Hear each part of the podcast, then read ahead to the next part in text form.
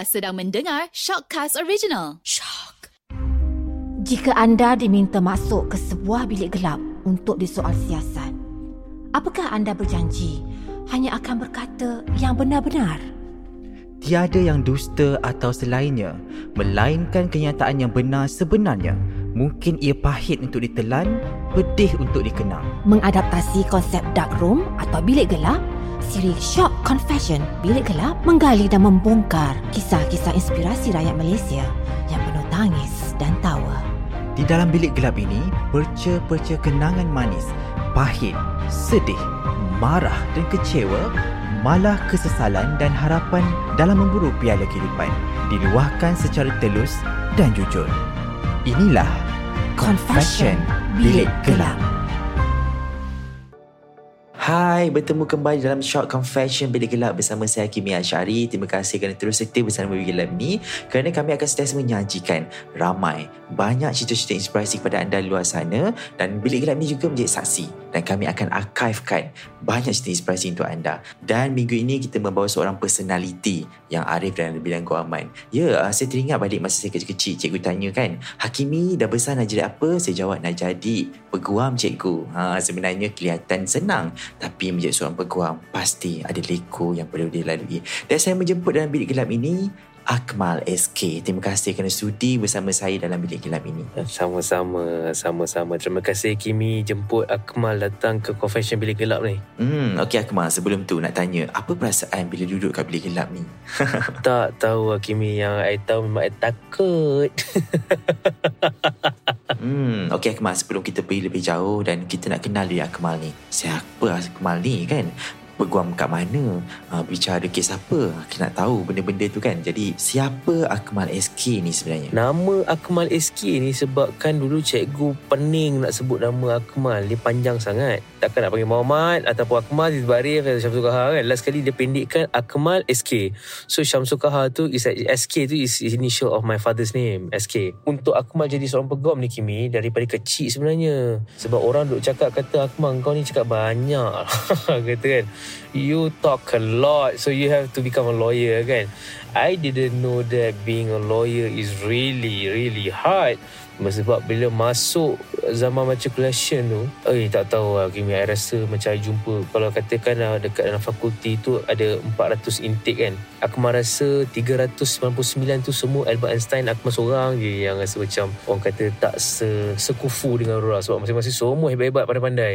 So itulah pada mulanya yang join industri guaman itu terdetik daripada zaman belajar memang nak jadi seorang peguam dan orang lain belajar 4 tahun. Tapi because of Akmal punya liku-liku kehidupan tu agak berliku so Akmal Akmal habis belajar lambat 6 tahun. So I extended my studies 2 years masa tahun kedua, tahun ketiga tu aku mahu terfikir betul ke ini masa depan aku kan nak jadi seorang peguam ni kan. Tapi uh, it was actually back then my close friend, my girlfriend which is my wife right now yang duk push I kata no you can do it, you can do it, you can do it. You can do it until lah habis I graduate. Alhamdulillah. It was really memorable lah for me yang menyebabkan at the end of the day because of her I graduate and I I decided to become a lawyer. Hmm, okay Akmal. Boleh tak Akmal cerita sikit sepanjang meniti kejayaan dalam bidang guaman ini kan? Ramai yang tahu jadi peguam sebenarnya bukan senang kan tanggungjawab dia berat. Jadi apakah perkara-perkara yang manis ataupun perkara-perkara yang momen-momen indah sepanjang bergelar peguam yang Akmal lalui? I think sebenarnya ada tiga tiga segmen lah ataupun tiga tangga yang Akmal kena share dengan Kimi lah kan. Akmal bermula mula dengan nombor tiga lah eh. Nombor tiga ni sebenarnya it was in 2019. It was two years back kan. Masa tu Akmal sebenarnya memang dah menjadi Akmal punya chan orang kata Akmal punya zikir untuk memperjuangkan nasib-nasib peniaga usahawan kecil dan sederhana SME ni.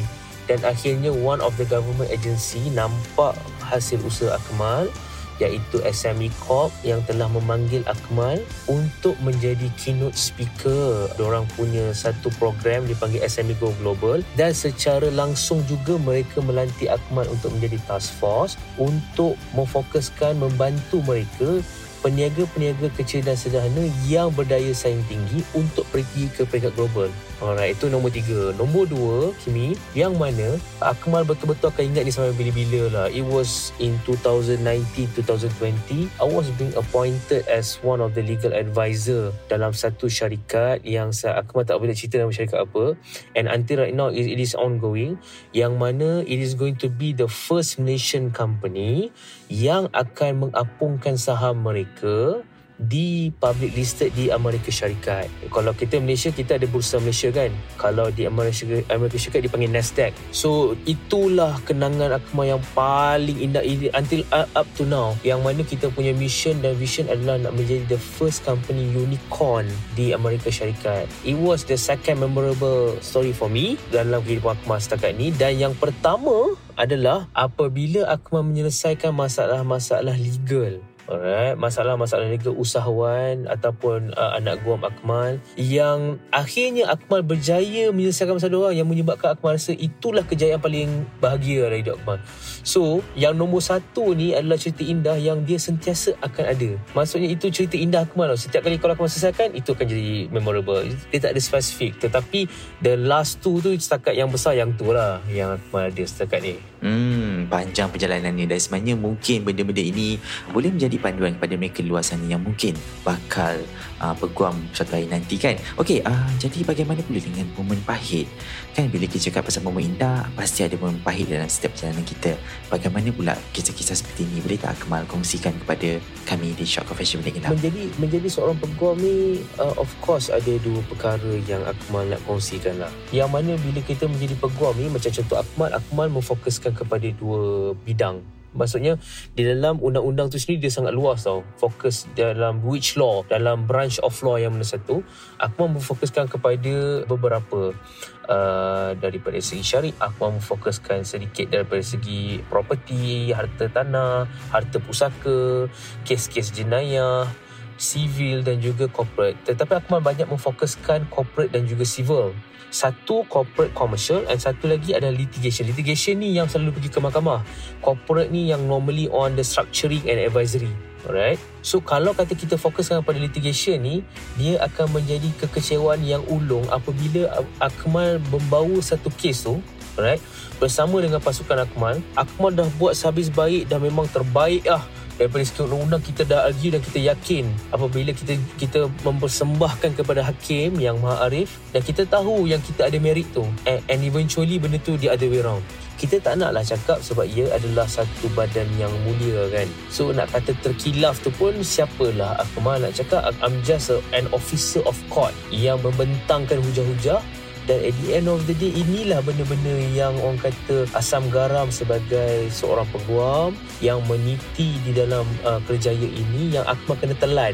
Walau hebat macam mana pun hujah-hujah kita di mahkamah hakim yang maha bijaksana dan lagi arif lagi mengetahui segala-galanya which is kita serahkan pada dia orang yang ahli mereka. Itu yang pertama. Yang kekecewaan yang kedua yang Akmal selalu menceritakan kepada orang ramai I would love to explain on the perspective as a leader. Now, bila kita menjadi seorang peguam ni, kita kena faham bahawasanya ianya adalah entiti perniagaan juga. Tetapi dengan Akmal ni, I always terapkan sebagai pasukan ataupun team. So, as much as I move forward, I selalu cakap, saya selalu cakap dengan kawan-kawan yang mana saat yang paling aku kecewa adalah apabila staff ataupun orang yang aku dah didik dan groom pergi meninggalkan aku. Itu memang memang aku akan cakap kemah koyak. Namun, Akmal selalu cakap at the, at the same time adalah as much as I'm letting you go, as much as I am accepting that you are going away from me, tetapi I am praying for your success. You get what I mean? So sebab kita nak yang terbaik untuk anak buah kita tetapi at the end of the day ialah itulah pengharapan kita sebagai seorang ketua di dalam satu jabatan ataupun organisasi. Hmm. Dalam perjalanan hidup kita pasti akan bertemu dengan banyak rejection ya. Ternyata dalam kejayaan Kemal juga saya yakin pasti akan lalui fasa ini. Jadi bagaimana Kemal memandang rejection ni? Adakah satu benda yang baik atau tidak? Boleh Akmal cerita kepada kami? I think I think kalau tanya tanya Akmal lah pasal rejection ni kan. Dulu tak faham because just nak cerita dengan Kimi, Akmal punya kehidupan daripada kecil asyik gagal lah. Maksudnya I'm I'm not I'm not someone that you know people always look up. I'm just an average Joe that trying to you know live his life to the fullest. Tetapi nak berkongsi dengan Kimi, yang mana rejection it is actually a platform and a stepping stone to to success tau. You get what I mean? Maksudnya setiap kali kita gagal tu dia akan growkan kita. Dia akan memberi kita satu paradigm ataupun spektrum untuk kita melihat satu benda yang mungkin kita tak pernah rasa dan mungkin kita tak pernah lalu dan mungkin kita tak pernah memahami. Yang mana ianya adalah satu benda yang sangat-sangat positif onwards. You get what I mean? So yang aku mahu cerita kepada Kimi adakah ia salah satu yang baik ataupun tidak? Yes it is a good thing. You must always think that it is good for you. It is for your growth. Macam contoh kan Akmal daripada kecil ni satu benda yang Akmal dah build up in myself. Daripada kecil kan orang selalu kata Akmal tak boleh tak boleh tak boleh tak boleh tak boleh. Gagal gagal gagal gagal gagal. Eh takkanlah takkanlah macam ni macam ni sampai satu tahap kan I think at the age of 15 or 14 Akmal kata you know what? Whatever that you want to talk about me you whatever you want to say about me? So from there at, at such a young age I pekakkan telinga I just buat je kerja I. Along the way you are going to fall down. But you fall down once you get up back at you know on the second time. You jatuh kali keempat you bangun kali ke lapan. So those are the things that I betul-betul buckle up and push forward lah selalu. Bila kita memandang sisi kejayaan tu berbeza Masing-masing ada uh, penilaian mereka sendiri. Ada juga menilai kejayaan tu Bila ada rumah yang besar dia berjaya. Bila kereta besar dia berjaya Adakah kejayaan tu dipandang sebegitu oleh Akmal?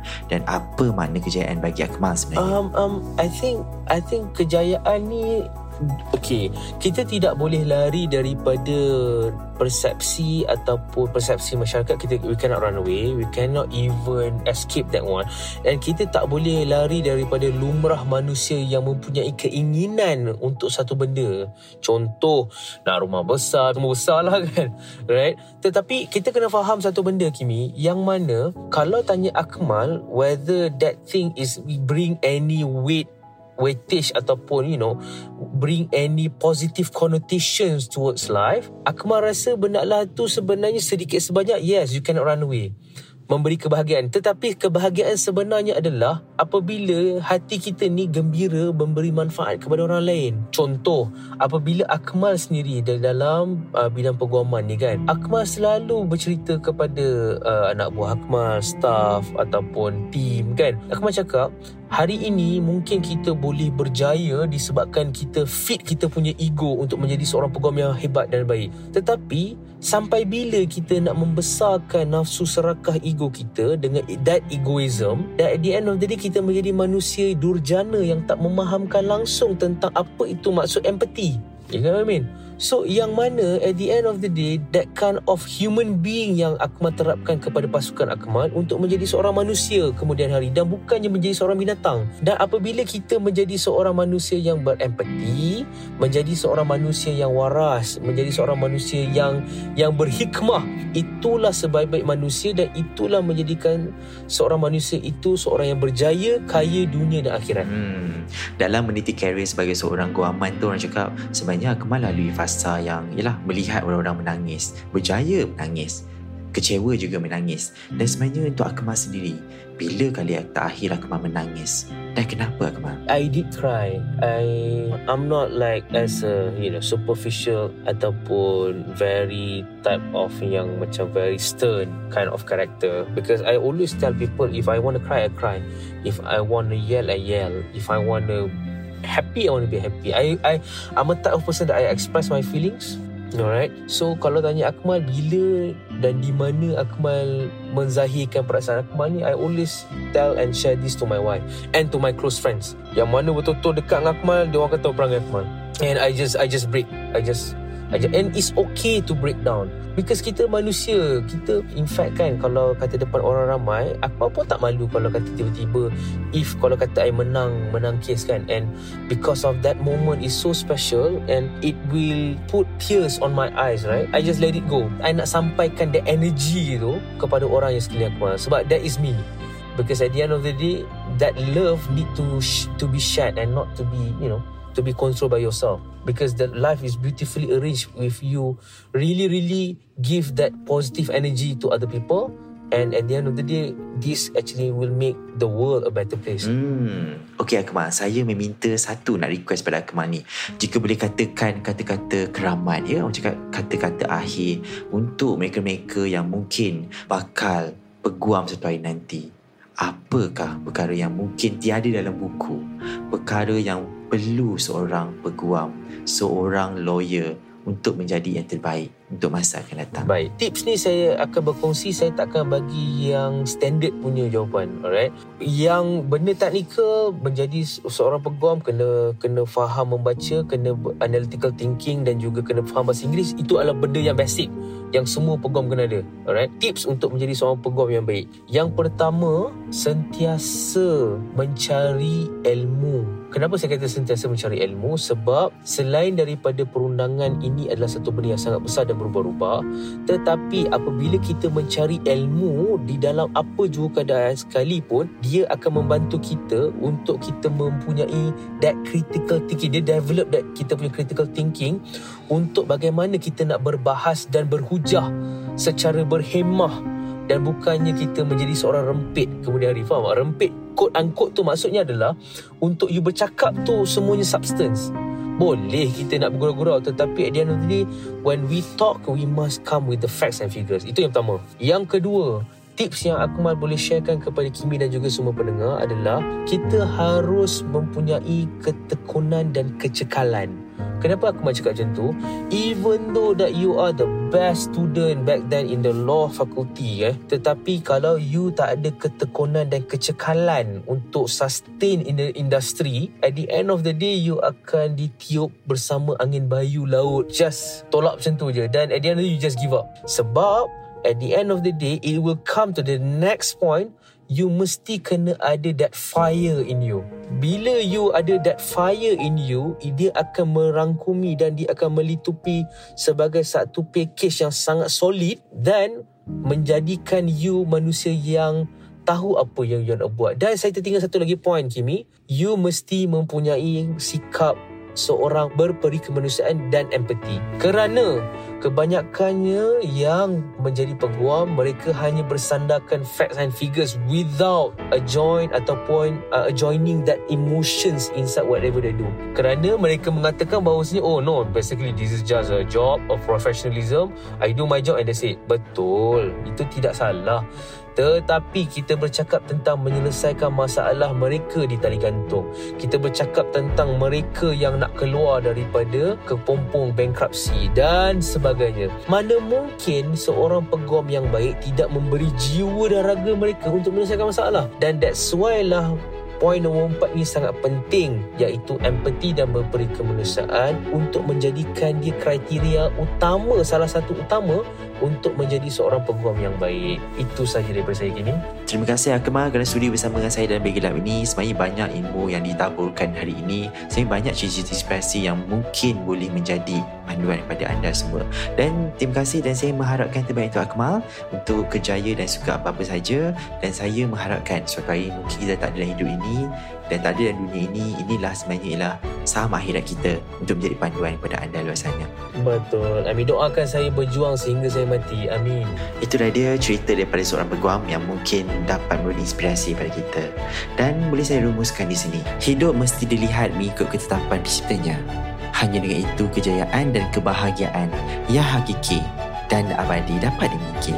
Apa yang kita dapat bergantung kepada apa yang kita lihat dan tak ada penglihatan yang tepat dan jelas melainkan dirujuk oleh pandangan Allah SWT. Teruskan berinspirasi bersama Shock Confession. Bila gelap.